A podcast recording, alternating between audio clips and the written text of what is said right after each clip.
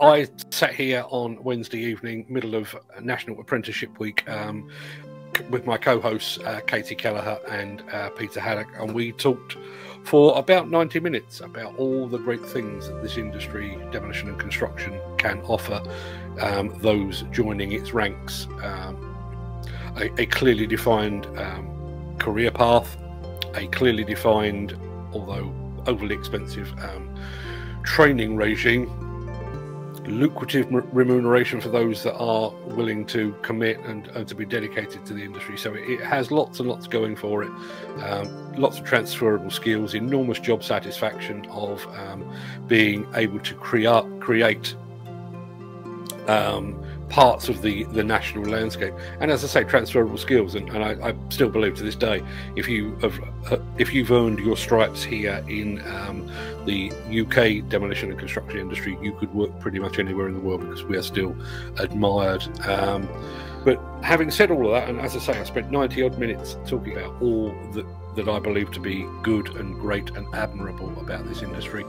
Um, I awoke the following day to a message from a guy that I've known for a few years um, who works within the demolition industry, which pretty much turned all of that positivity on its head. And, and I, I mean that in the nicest possible way. It, it served as a timely reminder um, that the industry is not entirely without fault. And the more I thought about um, the way that we had portrayed the industry, the more I was left with the feeling, and I've I've literally just written this, so it's fresh in my head. Uh, I, the more I was left with the feeling that we had presented the very very fancy icing on a cake that was stale and and quite possibly rotten. Um, I'll play you the, the, the video of the uh, the transcript of that conversation in just a second. But but one of the things that, that struck me, um, if if you need evidence of the toxicity of some sites and some parts of this industry, I think you only need to look at the fact that we have uh, a suicide rate within the sector that is three times the national average. Now, I accept the fact that that is probably skewed to a degree in the fact that we we have a, a workforce that is something like 86 87% male.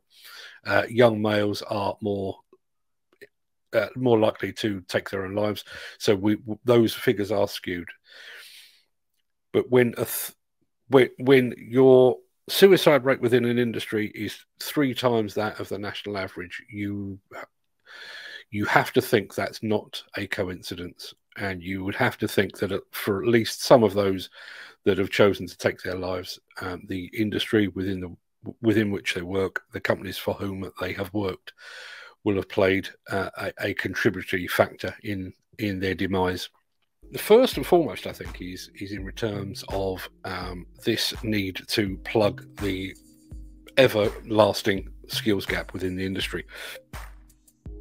We we talk all the time about the need to attract young people um, and to, to make space for them and to, to bring them on and, and you know how they are going to lead the industry in the future.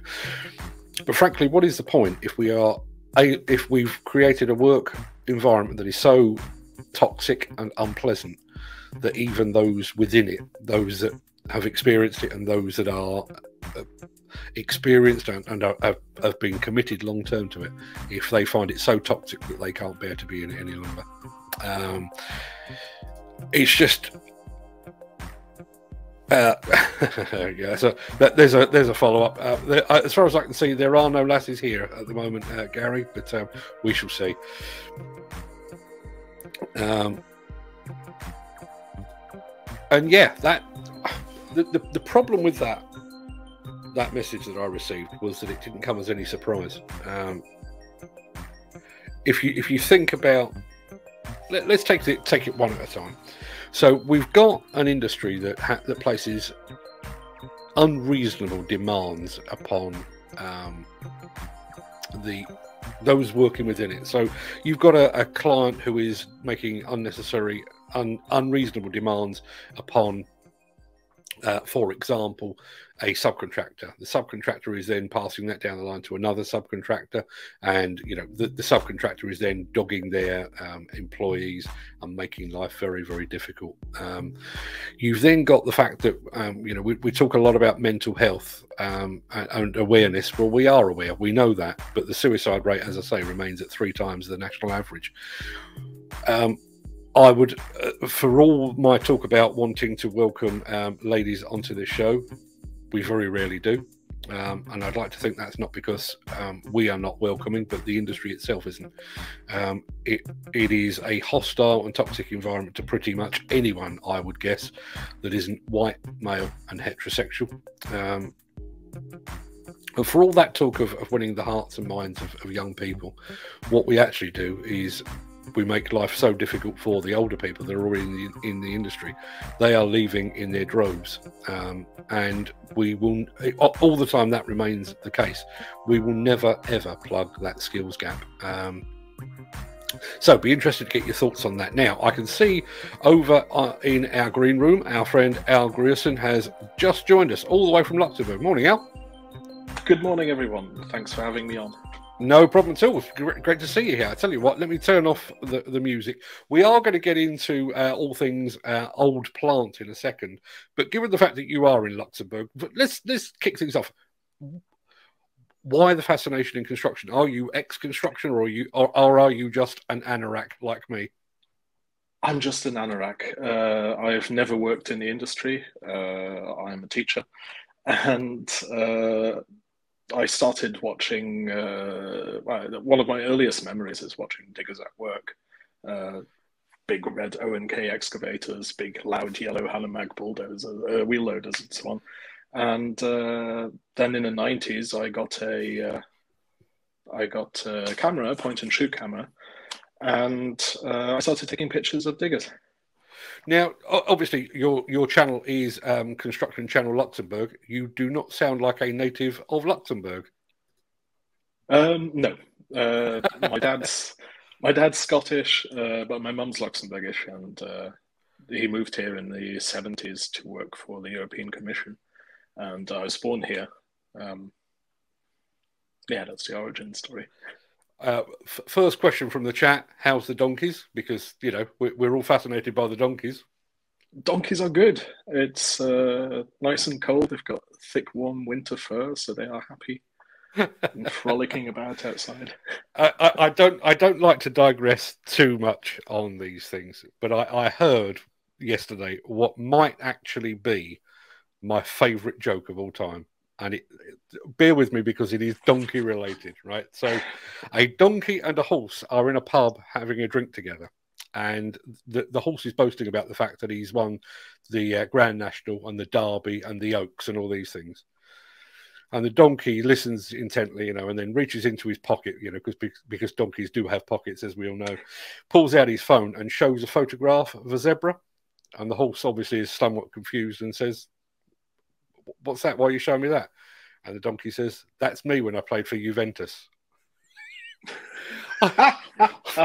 I'm sorry, that just tickled me when I saw that. It just, just so stupid and, and ridiculous. Uh, you mentioned the fact that your first experience was was ONKs. I mean, ONKs tend to be the big, big babies. So, you know, how did you come to encounter the uh, the bigger machines? Um, no, I'm I, I, I mostly mean the smaller ones, the RH9, oh, right, okay. RH20, RH6s. Uh, there was one company which had a bigger machine. They had an RH30, uh, and later they even managed to get two more RH30Fs when they became Terex machines, and uh, both have since been scrapped, which is unfortunate. So, what do you? Before we get into the, uh, the the digger end of things, what do you actually teach? English.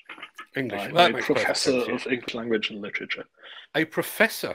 Uh, you're, you're, far. You, you are far too well qualified to be on here. I'll tell you that.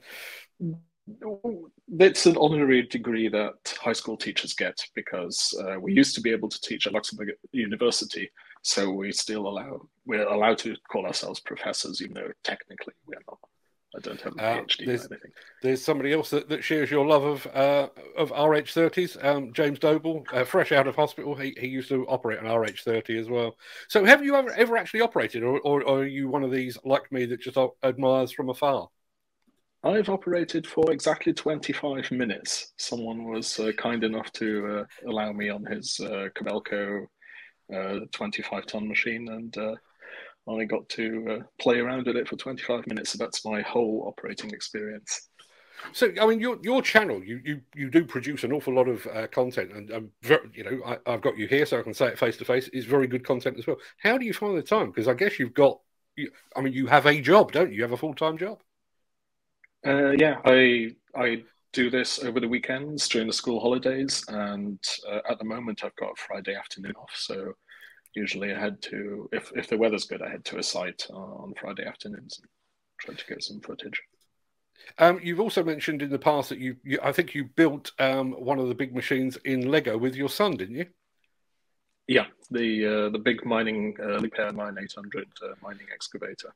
So does That's... that mean you're you're taking your son along with you and inspiring the next generation as well?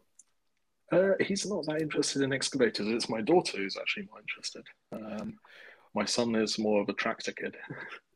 Well, given all that we've said about attracting women into the industry, I, I applaud you for that. That's uh, that's good news. Um, we've we've got a couple more people here. Um, spent some brief time on an RH4 and RH9 in the past. That's Nick Drew uh, and John Williams. Good morning, John. Uh, good to see you here. One of the things that I always find fascinating with the, the plant industry. I mean, obviously you you are in, in in Luxembourg, but I've always been fascinated by that fact that the, the difference between the way that the UK does its stuff and for example, France, you know, we're divided by 26 miles of water, and the, the, the two industries are, have traditionally been very different. You know, the French have always loved their their compact wheel loaders. Us, not so much. We've always loved our our backhoe loaders. The French, not so much. Is there anything that you found sort of that, that you find peculiar to Luxembourg or Benelux? Um, we because we are between Germany and France, we get a bit of uh, bleed over from uh, French uh, traditions, like having uh, an offset boom on the excavator, uh, which is something you'll find in a lot of places in France and then not at all in Germany. Uh, so we have some of those. for the rest, yes, we have the very continental model. So you won't find site dumpers. Uh, I think there's about 20 in total in Luxembourg, but the new cab dumpers have been becoming quite popular. Uh, backhoe loaders vanished the moment uh, came onto the scene with the uh, 11CX, and uh, skid steers and so on also almost inexistent. There's there's a handful for interior demolition and so on. Um, what's also different uh, from the UK is that uh, we don't have the smaller tracked excavators like in the UK. In, in house building, you'll see a lot of uh, 13 ton machines. We don't have any of those here. Usually, it's uh, you have the 8 ton MIDI, then the 15 ton uh, compact uh, tail swing excavators, and then 22 tonners with a few 18 tonners. Um, Gary, yeah, uh, tilt rotators are definitely on the up and up. Uh, many new machines, especially in uh, road building, where they have uh, wheeled excavators, will have uh, tilt rotators in a sort of sandwich construction. So hydraulic quick coupler, tilt rotator, and then the hydraulic quick coupler of the rotator itself. I, re- I realize Luxembourg is, is not the biggest country in the world. Does it actually have any um, of its own equipment manufacturers at all? No, no, no, no, no. no. We have, uh, although we do have a, a Faymonville uh, factory in Luxembourg, which builds the uh, low, low loader, uh, low loader trailers and so on. Um, but we don't make any of our own equipment, and we not even historically we didn't don't have any kind of industry like that. So, just going back to your your teaching profession, what sort of age um, people are you teaching? Um, the youngest are 14 and then all the way up to 19, 20. So, does your interest in all things digger related spill over into the teaching? Do you bore children with the, the latest developments of the Komatsu excavator range or anything like that? Different press releases to read. Um, no, the um, I, I, there's almost no spillover. They, I think they, they probably wouldn't be that interested, to be honest. I, the, the, weird thing is, I, I, often tell people that I am the best in the world at what I do, and the, the, reason I can say I'm the best in the world at what I do is the fact that nobody else does what I do. So, so you you have exactly the same thing. I would imagine there are not too many people out filming diggers across the length and breadth of Luxembourg. Is there? No, there's one more. That's uh, I've got one competitor, and that's all there is.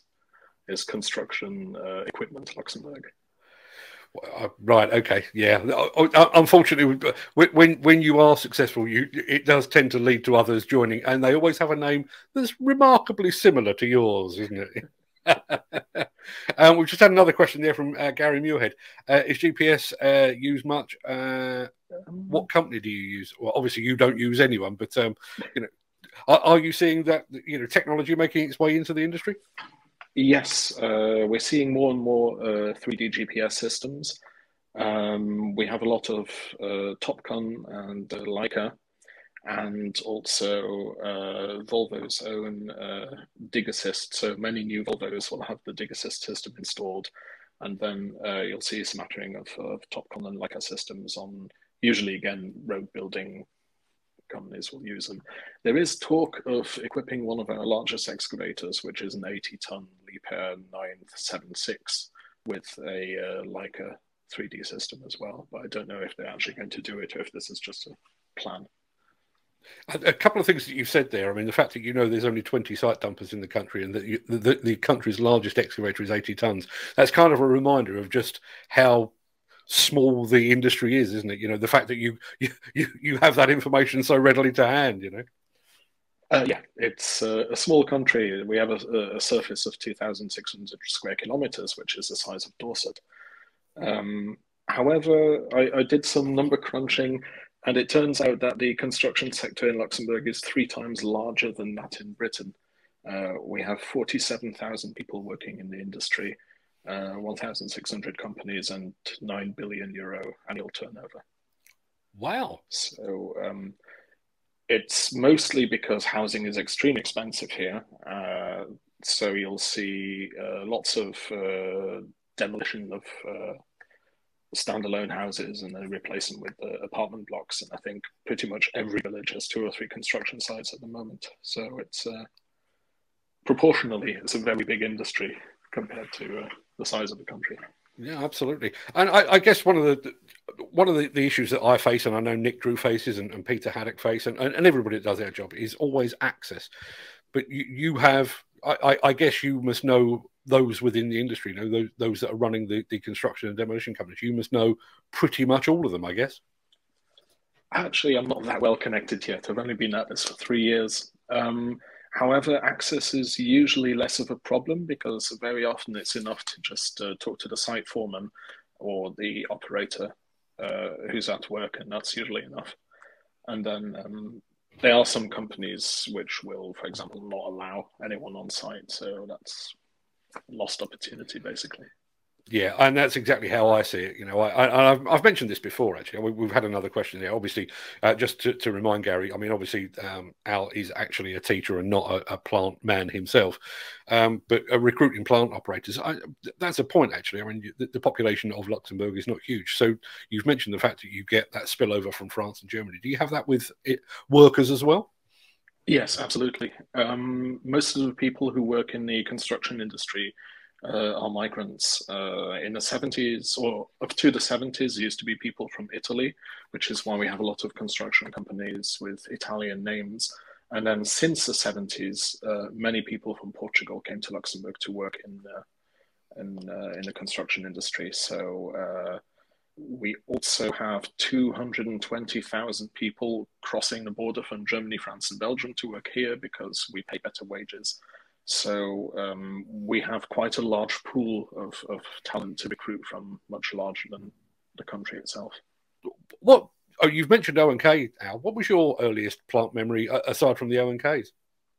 Um, Hanomag wheel loaders were also a, a favourite of mine because they're air cooled engines, very noisy, very loud, fantastic stuff. It's it's so strange you, should say that because uh, somebody actually mentioned in the chat. Um, I'm trying to find the, the comment itself. Somebody actually mentioned noise because I I know uh, um, still can't find it. It must be here somewhere. I, I, will find it while we're talking. But one of the things that always strikes me about these things, I, I, I mentioned when I, first came up with this as a subject for discussion, the fact that my first car was a Volkswagen Beetle. And the Volkswagen Beetle has got a very distinct sound. it sounds like a lawnmower, basically. Um, but that is part and parcel of it. And, you know, we, we are pushing for lower emissions and electric machines and quieter machines and all that kind of thing. There is a certain thing that you lose with that. You know, the, the, the actual raw. I mean, I've, I've been lucky enough on a number of occasions to stand beside something like a D11 when it fires up and that little plume of black smoke as it fires up and the sound that it makes. That is part and parcel of, of that machine, isn't it? Yeah, absolutely. Uh, I had the opportunity to film a brand new Volvo uh, EW 220, which is a 22 ton wheeled excavator. And the operator said if there's a problem with the machine, he has to call the fitters. There's very little you can actually do uh, yourself on on newer machines. You've got all the electronics, you've got uh, you need a computer to uh, read out the error logs and so on, so on, so on. Uh, I found the the uh, comment I was looking for. Uh, my favourite is Cat two three five. Um, you know from the sound of a cat engine. Yeah, absolutely right. And, and one of the funny things that, uh, and we have mentioned this previously, and you've just mentioned fitters. You know, we did have a generation of people that were uh, just you're particularly working with you know quarry companies or demolition companies where they were encountering the same machines all day every day and they knew the, those machines intrinsically you know and and I always make the joke of you know they knew exactly where to hit it with a sledgehammer to get it start on, to start on a cold morning. That's a slight exaggeration, but we we are in very serious danger of losing that now. You know, when you even sort of mini excavators, you, you're talking about sort of electronic diagnostics, and that will be a lost skill, won't it? Yeah, yeah. Uh, it also, of course, uh, stops companies from uh, looking after their own equipment um, which is then also a source of, of, profit for manufacturers, I'm guessing, because you have to call out the uh, accredited fitters for every every issue. Yeah, I, and again, I mean, this is a point that I've made before, and I, I remember sort of a child of the as a child in the seventies. You know, Sunday morning was was my father and all the other fathers on you know in, in, our housing development were out fixing their cars. You know, it was checking spark plugs and I, I actually remember my my father's first new car was an old Ford Escort Estate, and he bought it literally off the forecourt. Had about four miles on the clock, but the first job before he could drive it was um, basically undercoating the, the entire underside of the uh, of the car to stop it from rusting.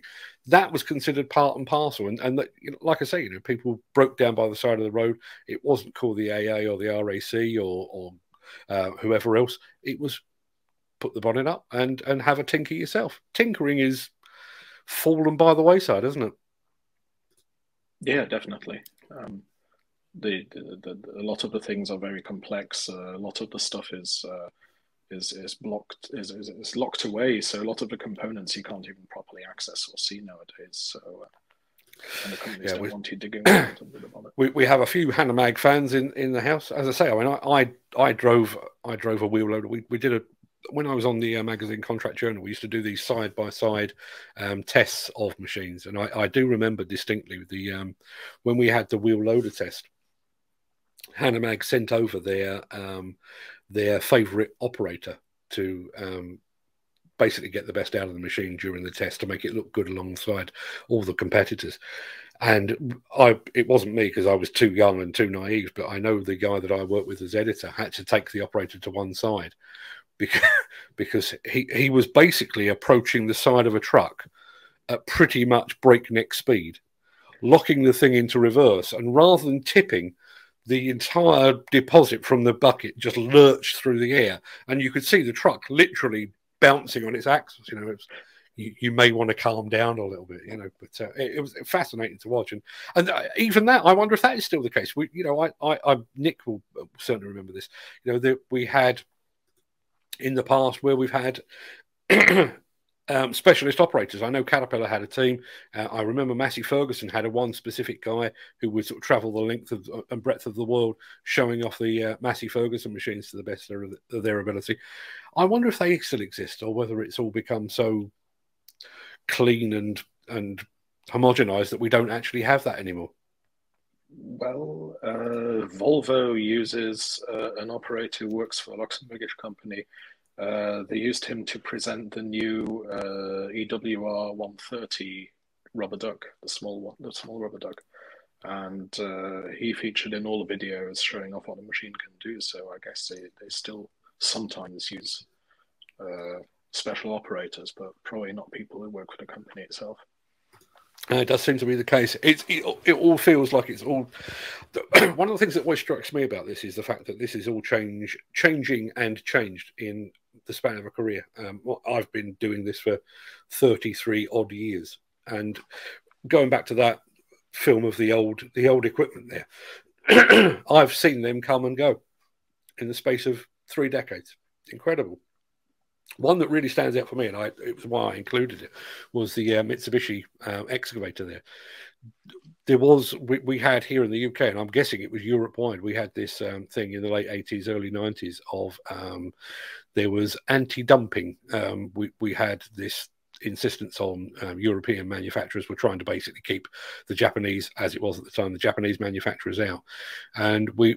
We, we went from having a few Japanese excavators to having virtually none to them coming through the side door, and then they arrived en masse and I do remember being dispatched during my early days at Contract Journal because we'd got word of the fact that a, a, Mitsubishi excavator had come in under the cover of darkness and was working down in Sussex.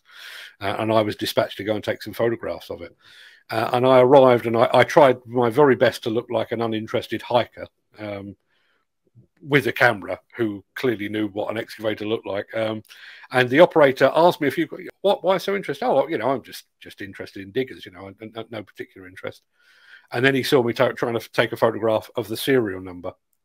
At which point, at which point there was a there was a, a very hasty conversation, and round the corner came a guy in a backhoe loader who literally chased me down a, the path so that I got in the car and left. You know, I so Lord alone knows what route that machine had come in by. Um, uh, some still have dedicated demo operators, but more often they bring in owner operators and the like. Yeah, I mean, that's certainly become the case uh, at some of the exhibitions that we attend. Um, and it, it is a shame because the, the, way that those operators used to work was was just incredible. I, and I have a real problem with this guy's name. There's a guy who used to run uh, the excavators or one of the excavators at SED, the old site equipment demonstration shows, and he would have that thing literally stood on its nose, you know, and, and slewing, and it was incredible to watch. I mean, I, I, would imagine the health and safety people would probably have a heart attack if they saw it now, but it was incredible to watch. And and I guess he's he's probably retired or been told he can't do that anymore.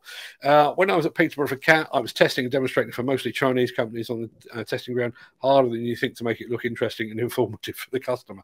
Uh, yeah, I'm sure it was. And Doug Potter, thank you for that, Nick. I, I, I have a, a, bit of a mental block as far as Doug Potter is concerned. Uh, apologies, Doug, if you're watching. So you've done your 25 minutes of, of operating, Al. Any uh, any plans to get back behind the levers?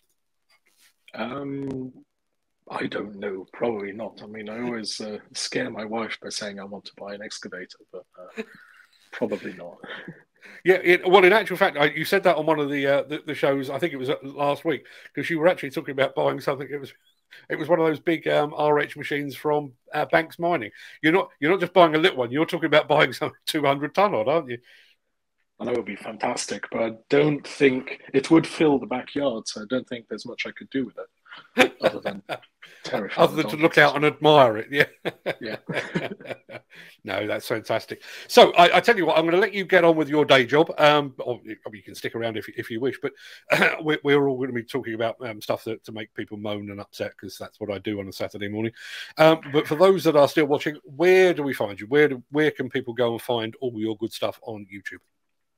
Uh, on YouTube, you can find all my videos. Uh, Construction Channel Luxembourg is the channel name.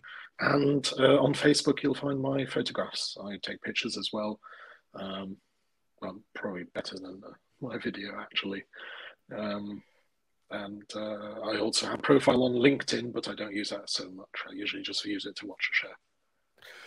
Well, I'm, I'm glad you do. Uh, Al, it's been an absolute pleasure. It's, it's always nice to put a, a face to a name. Um, you, have been a, a, great supporter of the show over the over the past few months, um, but it is finally good to meet you. Uh, yeah. But and, and, I know we, we, we, have been talking. You're planning to get yourself along to uh, to Bauma, um, so there will be an opportunity to actually get together and, and, maybe have a beer or two. Absolutely, looking forward to that. Thanks for having me on. It's been an absolute pleasure. Yeah, it's been a pleasure having you here. Have a great day. Give my regards to the donkeys, um, and I'll see you very soon. Cheers. All the bye. Well, that was good it was it, we were hoping that technology would work, and I'm delighted that it did. Um, so um, thank you very much indeed for that, Al. So we, have we've, we've been talking about the old plant, but I, I do want to get back to the point where um, we started the show talking about um, this underlying toxicity within the industry, um, and and.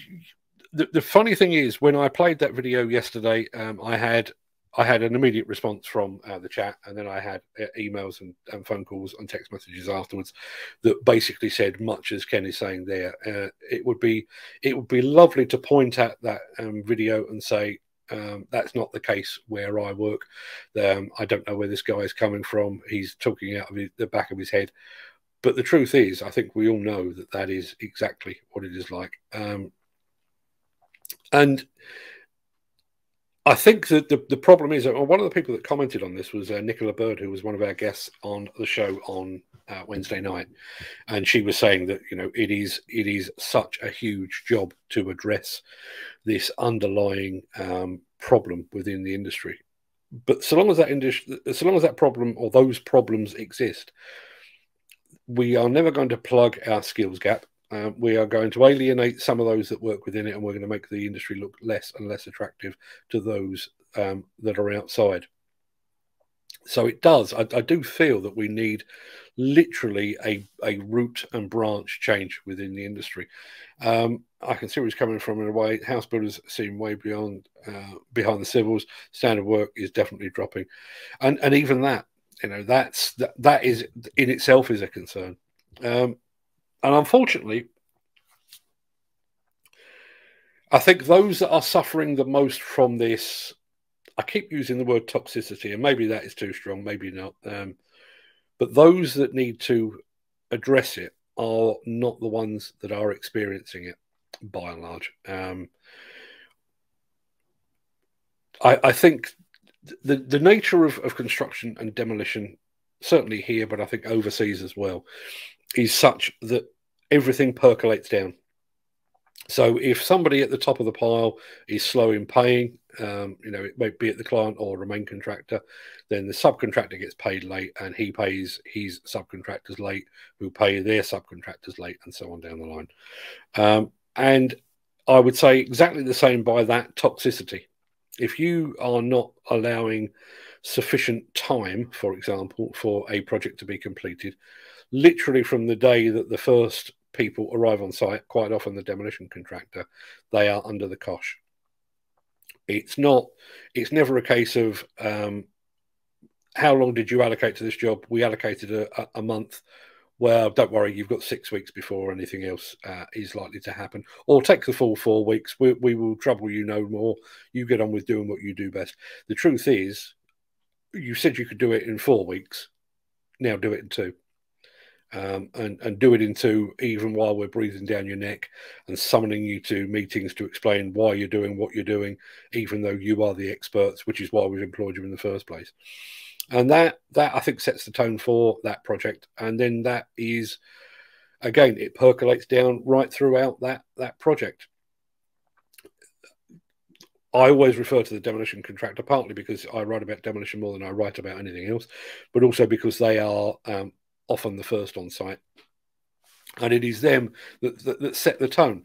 But if, if you've got that situation where um, the demolition contractor is under the cosh, demolition contractor and maybe the next people on site are the piling crew, they will get the same treatment. It might be the steel erectors, they will get the same, same treatment. And, and unfortunately, that that multi-layered um, and, and percolation of the way that all this works is exactly the same within companies as well. Um, you know, the site foreman will be summoned to a meeting maybe with the client or the main contractor, and he will be read the riot act and told that he's not moving fast enough. Um, that the, the piling contractor is going to be along any moment, and you're still not finished. So that site manager then leaves that meeting and goes out and tells his team, or he might tell a, a, a, a somebody a bit lower down the rank who will then pass it on. And I, I think it's one of those things that gets worse the deeper it goes. I remember being told years ago, I was on a, a project up on the A1 uh, near Newcastle where they were widening the A1, and they'd done uh, a very advanced study at the time about um, traffic movement. And they had proved um, statistically that if somebody is driving along a road and they apply their brakes for a second, the person behind them will likely apply their brakes for three seconds. The person behind them will apply it for six, the person behind them will, will apply for 12 and you, you have this this progressive slowing to the point where maybe 10 15 20 cars back that road will come to a standstill because somebody touched their brakes up ahead. And i think that is it's a, a weird analogy to draw but i think that's exactly the same situation. I think if you've got um, a client breathing down the neck of a contractor who then breathes down the neck of the subcontractor, who breathes down the neck of another subcontractor. By the time it gets down to the guy maybe driving the excavator or the wheel loader or whatever it might be, those orders, almost like the opposite of Chinese whispers, those whispers have actually got louder and more intense. And, and as our, our contributor said, you know, that there is they're accompanied by swearing um, and stamping of feet and frothing at the mouth. Um, and imagine that's your every working day. Um, it's a long while. Uh, it's what is it now? Probably 15 years since I last worked in an office with other people. Um, I I left working in an office out of necessity, but the more I've seen it and the more I've seen um, office environments, the less I would like to go back. Um, and, and, I do think offices are better than sites. Um, so you imagine that. You imagine getting up on a Monday morning, you know, four o'clock, four thirty, five o'clock. You've got to drive yourself to work through the traffic, and you know full well that when you get there, your day will take a, a, sharp turn downhill. Um, you will be abused and shouted at and pressured, um, and your skills will be questioned and undermined. Um, your knowledge will be questioned and undermined. And th- there's there's another point. I mean, I'm talking here predominantly about individuals. Um, and, and uh, that is my key concern because that's where, as I say, that's where the mental health arises, um, and that's where we get the suicide as well. But what is the thinking of um, a sector whereby you have um, subcontractors, and let's you know let's give them their proper term. We have what are known as specialist subcontractors. So the the likes of a, a Kier or a Mace or a Laing O'Rourke or um, a Morgan Sindall, any of the big um, construction companies, if they have demolition to do, they don't do it themselves. They go out to um, to tender, and they use very complex, very demanding systems to ensure that they are identifying and therefore appointing the person that they believe can do that job best. Yes, price comes into it, but competence comes into it, experience comes into it. So you've been out to the market and you've said, This is the company that I trust to bring this demolition home on time, on budget, and so on down the line. And then the moment they arrive on site, you start to tell them where they're going wrong. Can can you imagine taking your car in? I mean, as as Nick Drew has just taken um, delivery of his, his shiny new car that's fully branded and lovely it looks too. Imagine that, Nick. You next time you take that car in for a service, which you know, a, a new car, six months, whatever it might be, you take it in, and when the uh, mechanic lifts the bonnet on your new car, you tell him how to do his job Tell him he's not doing it quick enough. Tell him that he's using the wrong spanner. Tell him that he needs to do X when he's currently doing Y. Can you imagine how long that conversation would last? And can you imagine what that conversation would consist of? I think they'd, they'd probably break down to about two words, and the second one would probably be off. And yet, at industry level, that's exactly what we do. Um, we, we have major contractors and major clients who quite clearly are unwilling or unable to do demolition themselves.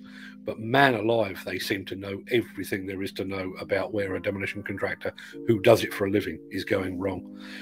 Um, every site in the UK should have a health and safety and well-being stand-down day that we can all have a big brew and chat and hear anything about the site or things happening in their own life.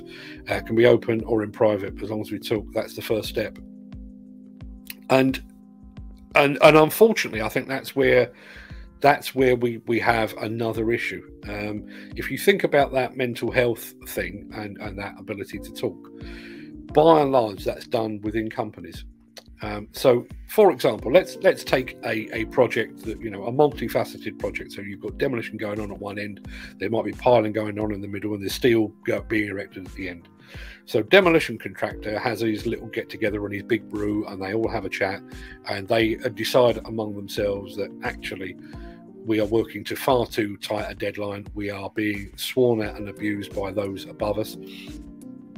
Um, they are making unreasonable expectations. They're requiring us to cut corners, and and so imagine the demolition contractor has that, and they, they all you know air their grievances and, and, and express themselves very very well. What happens with that information afterwards?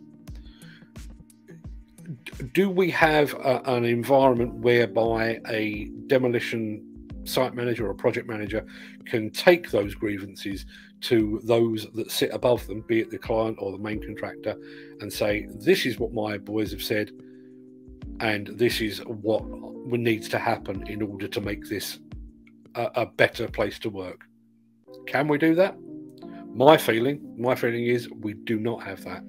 Um, so you end up with these little silos of grievances that don't actually go back up the line. And all the time they're not going back up the line, we are perpetuating the situation that we've got ourselves into in the first place. Um, the problem is the experienced foremen are, are, fast retiring and nothing phases them out, uh, and nothing phases them but the need. Uh, but the new breed, I like to hear their own voices, and they breed the atmosphere on site. So small groups form from the favourites to the quiet ones. And then that makes them think they are now black hats, and that in turn makes for bullying and a terrible atmosphere, and moral hits rock bottom. Then the job goes backwards, and the bullying gets more and more. It's a, a very, very interesting point, um, and, I, think there's there's a lot to to unpick from all of that. But one of the ones, one of the things that stands out there is the black hat thing. Um, I understand why we we quickly embraced the need for different coloured hats. And, and I don't want to come across as a some lefty bloody snowflake here.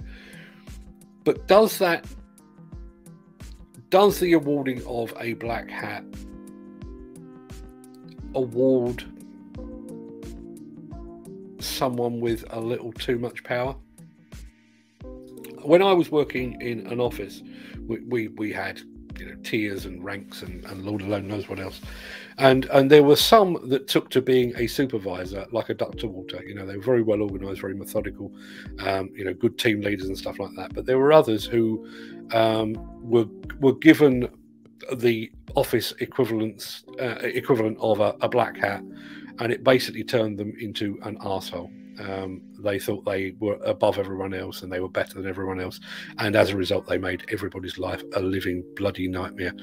Um, if you've got a situation on a site, and, and I think that was, the, there was several bits there. Um, you know, we you, you will have on site, you will have people that are quieter. I'm not one of them. My father doesn't work in construction, but my father is is a quiet guy. Um, he you know, not not overly sociable, um, a bit quiet, a bit shy. Chances are he would be that they wouldn't hand him a black hat, and somebody that, that did get the black hat could pick on him merciless, mercilessly. He'd only take it for so long, but are we have we bred a, a system and a regime now where we are creating assholes?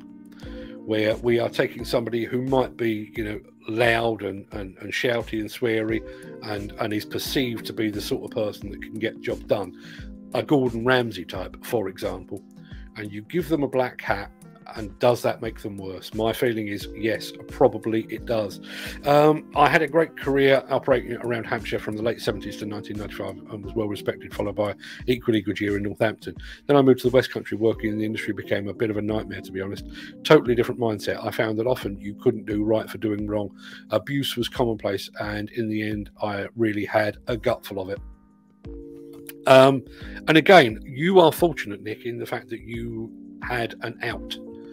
Um, and uh, uh for those that don't know, Nick, Nick used to play ice hockey. Nick became an operator, followed in his father's footsteps, and then became a very good and a very successful blogger, journalist, vlogger, uh, all, all, those other things. So you had a safety net to a degree.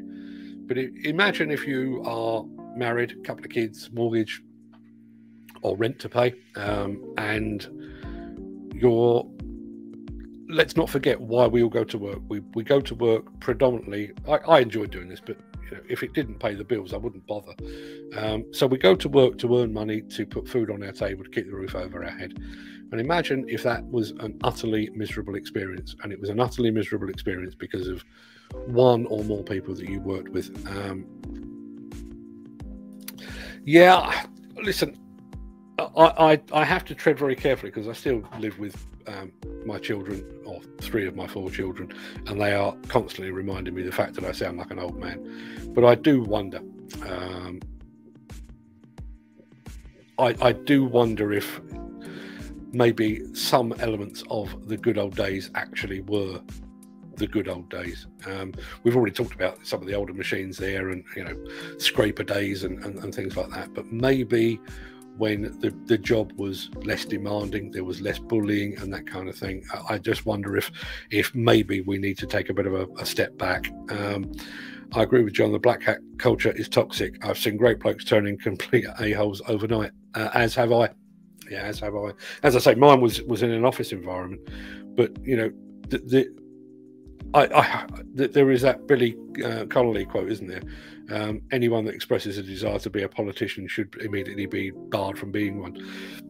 And, and I think, you know, if you if you are working at site level, I, I think to a degree that black hat thing takes away one of the things that I believe to be the best about the industry, that camaraderie. Um, I often liken the business to the armed forces in that you know everybody is reliant upon everybody else. Um, it's it's all mates together. You know we all pull in the same direction, hopefully. Um, but as soon as as one of that gang is is made up to a black hat, a sergeant, whatever it might be, you then put a a, a, a mark between the lads and the other. And if that if that person is that way inclined to to use his newfound status for his own ends, you know, rather than pulling the troops along together and, and acting as a leader, but as, as Nick described it, acting as an a-hole, um, you know, you, you are just going to alienate those that are below you. Um, uh, he's not far wrong with the black hats. I just tell them what to do now. Uh, not got a clue what they're doing. Um, and I think that's one of the. I think the first time I saw it was as a, a meme of a lady in hard hat, high vis, holding clipboard, um, who I, I, think the caption is, uh, "I've never done um, what you what you do for a living, but I can tell you you're doing it wrong." Um, and, and, I think when I first saw that, that was actually related to um, health and safety executive uh, inspectors but I don't think that's the case anymore. Well, I, I, I, think the HSE do still have their, their problems, but I do think we have created a culture where everybody is an expert on everybody else's business. You know, we, we have, as I say, we have major contractors who can't or won't do demolition, then employ a company that can do demolition, only to be told that they're doing it wrong and, and as I say, I keep coming back to demolition because it's the, the, the, bit that I write about the most. But it's the same right the way through the industry. Um, the flips, uh, the flip side, the flap side of the black hat is a blue hat um, to show you're new on site. I was handed a blue hat with a company I worked for. I had 25 years plus experience on excavator, but I was a new start, and a guy with the white hat, a couple of years under his belt, was the experienced one. And again, that merely highlights the lunacy of that system.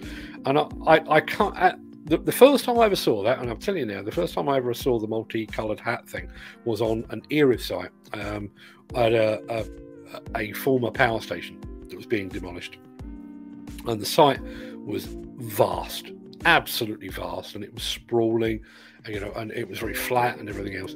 And I think to be able to see from the site office or a vantage point where the, the, the, the, blue hats and the white hats and the black hats and the yellow hats were, I, I can fully understand that.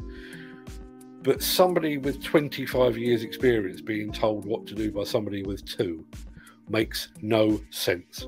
It makes no sense whatsoever. Um, and it, to a degree, I mean, it's not even the fact that the guy has been elevated above his station. It just means that the system is a nonsense. You know, how on earth can somebody with two years' experience be be considered to have more experience than somebody with 25? Absolute nonsense. Um, where I am now on this 750, the job is run right by old hands. The pressure must be immense as it's a hundred million pound job. Three years into this complex smash shift, but it runs like clockwork. All because the works manager and his foreman are all time served guys. And they're all very hands on, always on, hand for information or if you have issues. That makes for a calm atmosphere and makes the job more enjoyable. Rear sites these days like this. Uh, rear, rear sites these days like this nowadays. 100%. Uh, I mentioned this yesterday when this, this first came up. Um, uh, i have thrown that out from Ken because that's that's reiterating the point. And where has you know where has the common sense gone? Uh, I mentioned this yesterday. Um, obviously, my my career experience is somewhat different to a lot of you guys, but I, I was fortunate in that I worked back to back with um, a certifiable lunatic as an editor on one magazine, and I went to uh, another magazine, Contract Journal, um, and the editor there, Jerry Gosney, was was that guy. He was he was an old hand. He was you know he was a journalist by training and an editor by calling, I guess. Um, and because it was a weekly magazine, our schedule used to be um, writing or going out on site on usually on a, a Friday uh, or going to see a manufacturer whatever it might be. Writing like fury on Monday and Tuesday. The entire magazine went to print on Wednesday, and then on Thursday the magazine arrived. So on a Thursday, having having seen your words and your photographs in print and having had a, a, a magazine wide debrief of what that magazine what was good about it what was bad about it and all of that kind of thing so thursday afternoon was was kind of a we've got one magazine out we've got another magazine to start tomorrow. Let's take a breather. And it was quite regular you know this is the uh, late 80s it was quite often that um, particularly the plant team that i was on um, we would go and have lunch in the pub. Didn't take the, the piss you know we'd, we'd, we'd go and have a, a pint or two um, a sandwich or whatever it might be and just have a, a bit of a chat and a get together. And Jerry Gosney, uh, the editor of the entire magazine, he wasn't my direct boss, he was my ultimate boss. But about once a month, he would come over to the pub. Very, very rarely stayed for a drink himself, but he'd come over and he would pay for our lunch, or he'd buy us all a, a pint, and then he'd go on his merry way. Um, and as I said yesterday, that I would have walked over hot coals for Jerry Gosney if he if he came out of thin air today and started a magazine. I'd happily go and work for him. Uh, the guy before that was, um, as I say, a certifiable lunatic. Um, loved to slam a door, loved to throw things at people and and as a result, he got me from nine till five, and not a moment longer. Um, where is and unfortunately, I was trying to think of this term last night when I was planning the article that I've just finished writing. We see in the industry at, at corporate level, at company level, at um, multi-tiered contractor level, and then at employee level by and large, we have abandoned the carrot and we have just fully embraced the stick. You know, we don't encourage, we don't, um, we don't cajole, we don't um, put our arm around each other. Instead, we just beat each other with a big stick. Um, and and all the time that's happening, we are struggling to attract people to the industry. Well, as the saying goes, no shit, Sherlock. Um, and that skills gap is going to get wider and wider the more people we alienate.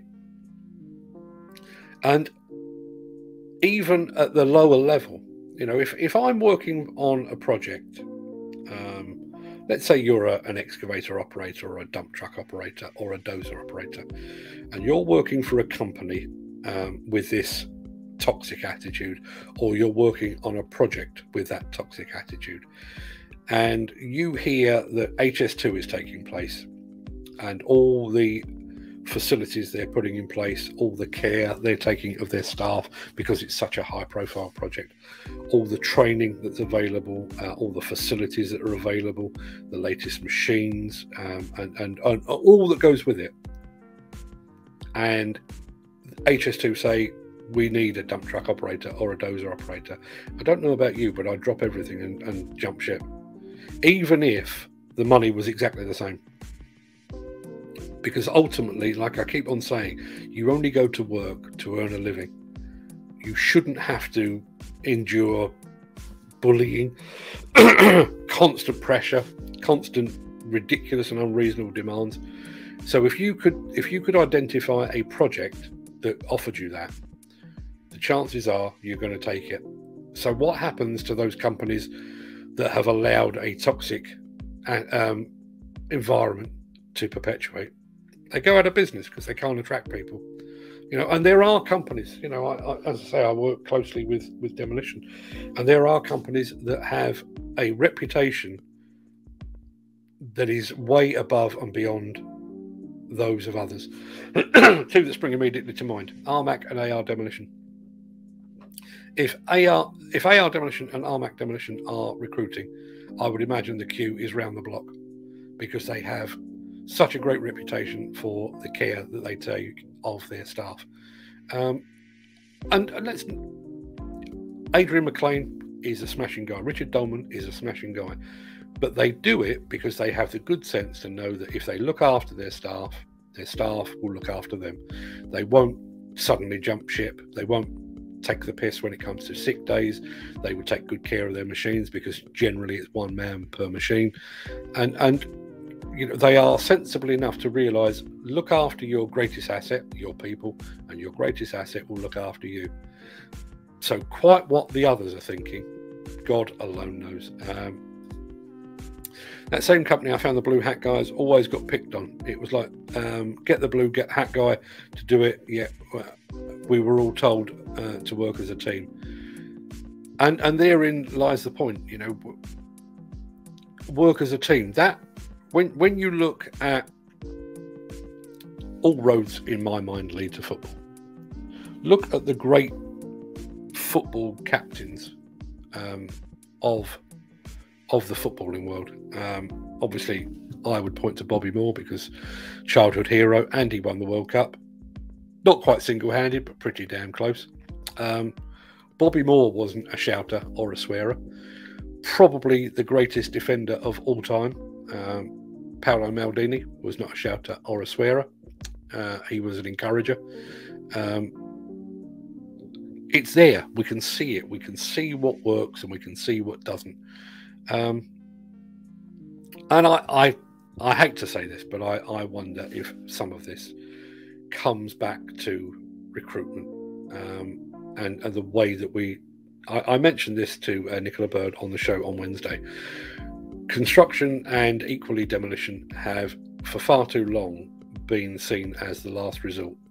Um, they are the last refuge of those that, that, either didn't take exams or they took exams and failed. Um, they they've got no clearly defined um, career idea in their head. So, in other words, you, you will have a, a certain level of people whose only real prospects is either join the construction or demolition industry at the very bottom or go into the armed forces uh, or stack shelves at, at, their local Sainsbury's or flip burgers at their uh, local McDonald's. I shop at Sainsbury's. I'm very grateful there are people um, stacking shelves there. I occasionally eat McDonald's burgers. I am very grateful the fact that there are people flipping burgers. But that is not where you draw, or that is not where you necessarily draw your leaders from. Um, you need to draw your leaders from from better education. Um, and, and unfortunately, that better education comes at a cost. And is that the problem? We're not willing to pay for people that have been to college and to university and do have a, a, clearly defined idea of where they want their career to take them. Um, instead of which we are dealing with those that, that basically had no alternative. And do they make the best leaders? Some will, some unquestionably will. Um, I think those that, that, that really embrace the, the, the, hard work and the grit and the determination and really want to succeed, maybe they will build around themselves a team um, that they can rely on, that they can rely on, and who can rely upon them. Um, but I would suggest that that is the exception rather than the, the rule. Um, again, it comes back to this this whole thing of root and branch. Um, and I don't think going back to the, the comment about the uh, the big brew idea, which I think is a wonderful, wonderful idea, and it's you know let's face it, it's it's kind of the idea of, of the of this show itself. You know that well, I, I didn't invent it, I just borrowed it. Um, I think that's a fantastic idea, but I don't actually think um, you can make that message travel upwards. It needs to travel downwards. Um, and, and you will see it in other aspects of the business. Um, we, we talk a lot about um, the use of HVO and electric machines and um, ultimately hydrogen machines. There will be a few smaller companies, uh, maybe owner operators, that are willing to give it a pop. Um, there will be a few plant hirers that are keen to be seen to be, you know, at the cutting edge. But in order for electric and hydrogen machines to really, really take hold, it requires either a major contractor, so a Balfour Beatty or a Kier or a O'Rourke, to insist upon their use, or it re- will require um, a, a, major project, an HS2, a Hinkley Point, to insist upon their use. Because otherwise, you, you, you can't push demand. The demand has to be a pull, and, and we need a, a pull from we need a pull from the industry to say we want our plant hirers and our rental companies to supply us with machines that are zero emissions, zero noise. So we want to go all electric or we want to go all hydrogen. A plant hire, you know, even a, a company of the magnitude and the um, reputation of a Sunbelt or a Flannery, they could go out tomorrow and buy, you know, they could switch it over their entire fleet to hydrogen or electric or HVO. But unless there is a pull from the from their customers, that will be a doomed folly. And it's exactly the same with this this changing of attitudes. Unless there is a, a pull from on high, you know, you you, and it's not just enough to say you must have a, a mental health awareness expert within your site team. You've got to be seen to be demonstrating that um, and and safeguarding, not just not just we are aware of mental health, but actually doing something about it and doing something about physical health as well. Um, there's no more guys coming up through the ranks, starting at the bottom and making it to the top through their experience. This stuff can't be learned out of a book. Um, and and you know that I that that was striking actually when we were talking uh, to Jackie Cuthbert at um, Sunbelt Rentals. The Sunbelt Rentals, I think, off the top of my head, is about a five billion pound company these days. Um, and the CEO of Sunbelt Rentals, whose name has gone straight out of my head, as so much often does, um, he started as an apprentice. Um, when you look at some of the the companies that are at the very forefront of um, the UK demolition industry, Erith, Dave Darcy, it was his father's company, but he came up through the ranks and he got no special treatment. Les Squibb, exactly the same, and, and so on down the line. Um, you you need to understand where where the pitfalls are, you know, it, and that you can't learn it out of a book. I, I would imagine. I've never done it, um, but I would imagine the biggest shock to anyone is somebody that's learned construction um, at school or college or university, their first day on an actual working site must come as a culture shock of all uh, the mother of all culture shocks um, because nothing in a book can prepare you for what a construction site is all about or a demolition site is all about. Um, and, and, again that's why i have such an issue with um, things like classroom based training. That's not it's not even close to the real world. Um, and simulators, I think simulators are a fantastic idea. I think their use should be encouraged, but they do not in any way prepare you for the real rough and tumble of um, a, a, an actual demolition site or a construction site. Um, and that needs to come from above. You know, we, we need we need somebody like a Laing O'Rourke or a Balfour to say enough is enough. You know, we've we've had a, a skill shortage for forty odd years. We've got this enormous, embarrassing, humiliating suicide rate. We've got sites upon which we would love to have more women, but they are so unpleasant to be on that no woman in their right mind would ever want to set foot on them. Um, we have a, a, an atmosphere of, of racism and homophobia um, that cannot be allowed to continue. So, unless you can demonstrate that you have dealt with all of those issues, and I don't just mean awareness, I mean actually dealt with them, you can demonstrate that you have. Um, people of color in your organization and on site. You have women, not just in your organization, but on site. Uh, LGBT people within your um, company and on site. Unless you can prove that, and unless you can prove that you're not just doing uh, mental health awareness, but you are actually, you know, giving people time off um, between jobs, giving them time to get home to their, their, family and their friends and their support network and their GP and all of that kind of thing. Unless you can demonstrate all of these things, and not just in a tick box way, but can actually demonstrate them, you are not allowed to work on our jobs. Um, personally, um, I think that would carry far more weight than um, the letterhead um, of a company having on it a badge from a trade association that basically all they do is pay to be a member of. Um, and I, I, I have a, a, problem with uh, tick box um, control anyway. Um, when you look at things like um, PQQs and and, and train levels and all that kind of thing. Ultimately, what we're talking about here predominantly is satisfying somebody in an office who has got a form that says the people working on this job, be they a company or an individual, must tick all of these boxes. That's not how you take care of a workforce. That's not how you build a team. That's not how you get jobs done to the best of of their ability. That's not how you maintain productivity. You do it by actually doing the research and making sure that a company is not just saying they are aware of mental health, um, but they are actually doing something about it.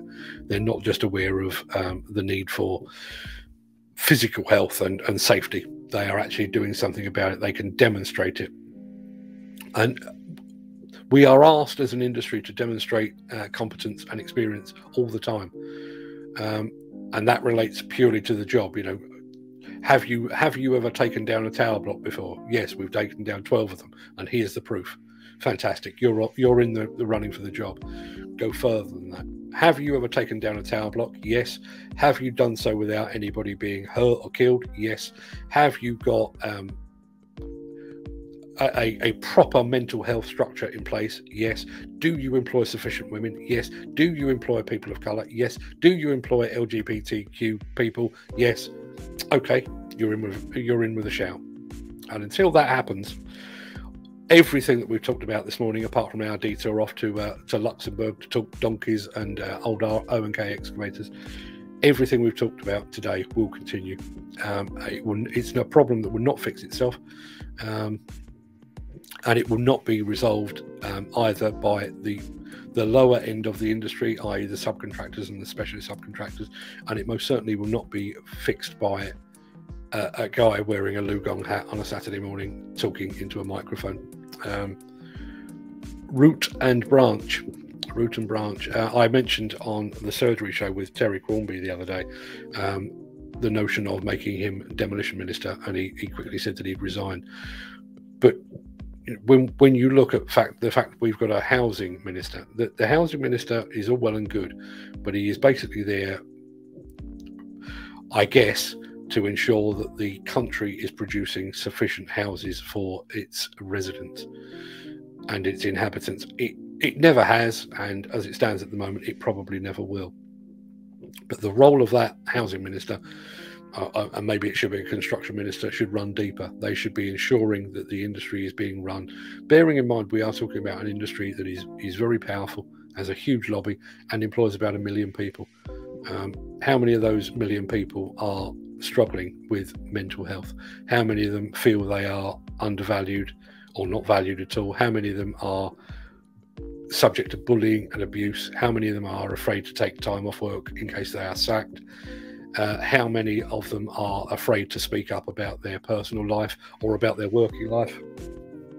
Um, half, three quarters, 99%? Who knows? Who knows? Um, keyword today is talk. As long as we talk, then we're making a start. Well, listen, that's something I can do. Uh, I, I, I often say I bring very very little to the party, apart from the ability to press a few buttons, wear some slightly questionable glasses, and to talk. Um, I'm happy to talk. Uh, I, I there, was a bit of me that wanted to start the show to say, um, I, I, if you were here at the very beginning, you, you'll know that I have Jim Morrison playing in the background, saying the ceremony is about to begin. There was a very uh, there, there, was a point where I was actually thinking about saying, uh, you know, therapy is now in session. Um, I thought when I first thought of it, I thought it was quite amusing, but I don't think it is um, because I think there are an awful lot of people for whom therapy would be very, very welcome. Um, and and I think the Lighthouse Club is doing some incredible work. Uh, my friend Nigel Williams was on LinkedIn yesterday talking about the Lighthouse Club and how that uh, organisation helped him with his um, struggles over the past year. Um, and I know from firsthand, not my own firsthand, but um, one of my colleagues um, died a while back, um, and the, the, Lighthouse Club certainly helped him. Um, I know Mates in Mind do a very, very good job but it's it's like when we talked on Wednesday about um, skills training and apprenticeships. This is not an issue that you address once a year and then move on. Uh, it's a constant. Um, and, and, Mates in Mind and the Lighthouse Club, for all of their excellent work, can't be on site. They can't be on every site every single day. Um, those that are are us. You know, so if you are seeing one of your friends struggling, you know, and, uh, you know, if you've heard people being abused, you know, even if you know your job doesn't allow you to be able to go and um, have a quiet word, um, possibly by the scruff of the neck, with the person that's perpetrated that abuse, at least have the, the decency to put your arm around the person that has been abused. And, I, and I, it, it's a point that's been raised so many times in, in recent shows the fact that that often is the newcomer on the site, uh, who is often the young person.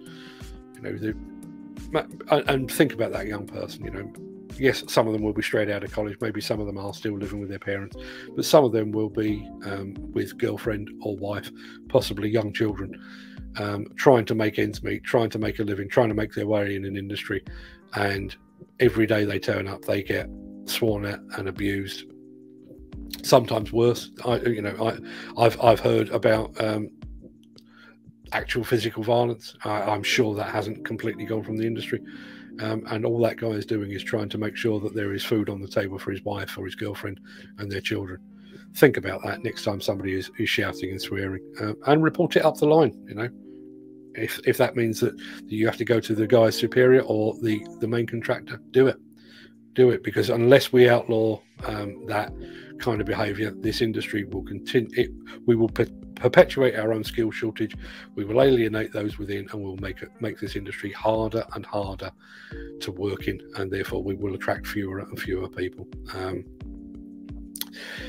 I was hoping today was going to be a bit more cheerful, and I, I do appreciate um, our friend Al for bringing a bit of cheer into the world. Um, but again, I, I, I, I'm going to close by saying that despite all that I've said this morning, um, I do genuinely love the industry. Uh, I am a I'm a journalist first and a and a construction and demolition man second. I could, should I so desire, write about pretty much anything. I I have in the past, and I do still write about stuff that isn't demolition and construction related. But the reason I keep coming back to this is because it might be tucked away, it might be covered in dirt and grime and everything else. But within this industry, there is a nugget of brilliance. You know, you, when when you see how this job can be done, um, things like HS2, things like Crossrail, things like the Shard, uh, the London Olympics, the Channel Tunnel, um, and, and, all those incredible projects. When you see what can be achieved, there is that nugget within this, within this sector that is fantastic. Is is so so important and is so attractive. But what we need to do is is scrape away all the crap that is around that nugget of gold, um, and, and and to then show that gold to those outside the industry and to, to invite them in and to welcome them in, regardless of their gender, their race, their creed, their color, their sexual persuasion, their age. We need people and we need people that are going to do a, a good job for the greater industry. Um, and just imagine this, um, Gary, uh, you have a good weekend too. Imagine, you know, just playing on my analogy here, imagine how brightly that nugget of gold could shine if we got this right if we could attract the right people, if we could encourage the right people, if we could fix the intrinsic problems within the industry. Imagine how shiny that nugget would be. And on that note, um, I'm going to go and have my um, weekend. I'll be back on Monday morning hopefully by then I may have cheered up a little. I, I, maybe somebody may have waved a magic wand over the weekend, and when we arrive on Monday, everyone is sweetness and light. I doubt it, but I live in hope. Uh, li- really appreciate you all being here, uh, Ken, Gary, uh, John. Uh, Nick, I uh, uh, want to try and make sure I get everyone. Um, I'm sure James was here earlier. Um, I'm sure he was. Yes, he is. Uh, so thank you to all of you for taking part. Thanks for all your input. Uh, hope you enjoy the trip down memory lane. Hope I didn't depress you too much. Pretty much depressed myself, uh, but I hope I didn't depress you too much. But back here again uh, for a full week next week. Um, just to let you know, and it's a very quick reminder that um, I will be here on Monday and Tuesday for uh, the breakfast show. I'll be here Thursday and Friday for the breakfast show, but it's my mum's funeral on uh, Wednesday, so I won't be here for that day. Then the week after that, um, on the Wednesday, so that's Wednesday the 23rd, we will be doing our next site equipment show. So because we we obviously missed the site equipment show during December, I've got an absolute mountain of um, the hottest new equipment to share with you um, on a That'll be on Wednesday evening, Wednesday the 23rd, six o'clock. Wherever you're watching this, you'll be able to watch that. Uh, watch along. It will be live, so you can comment, ask questions, and um, oh, excuse me, generally take part. But until then, people, please have a great day. Look after yourself, your family, your friends, and your colleagues.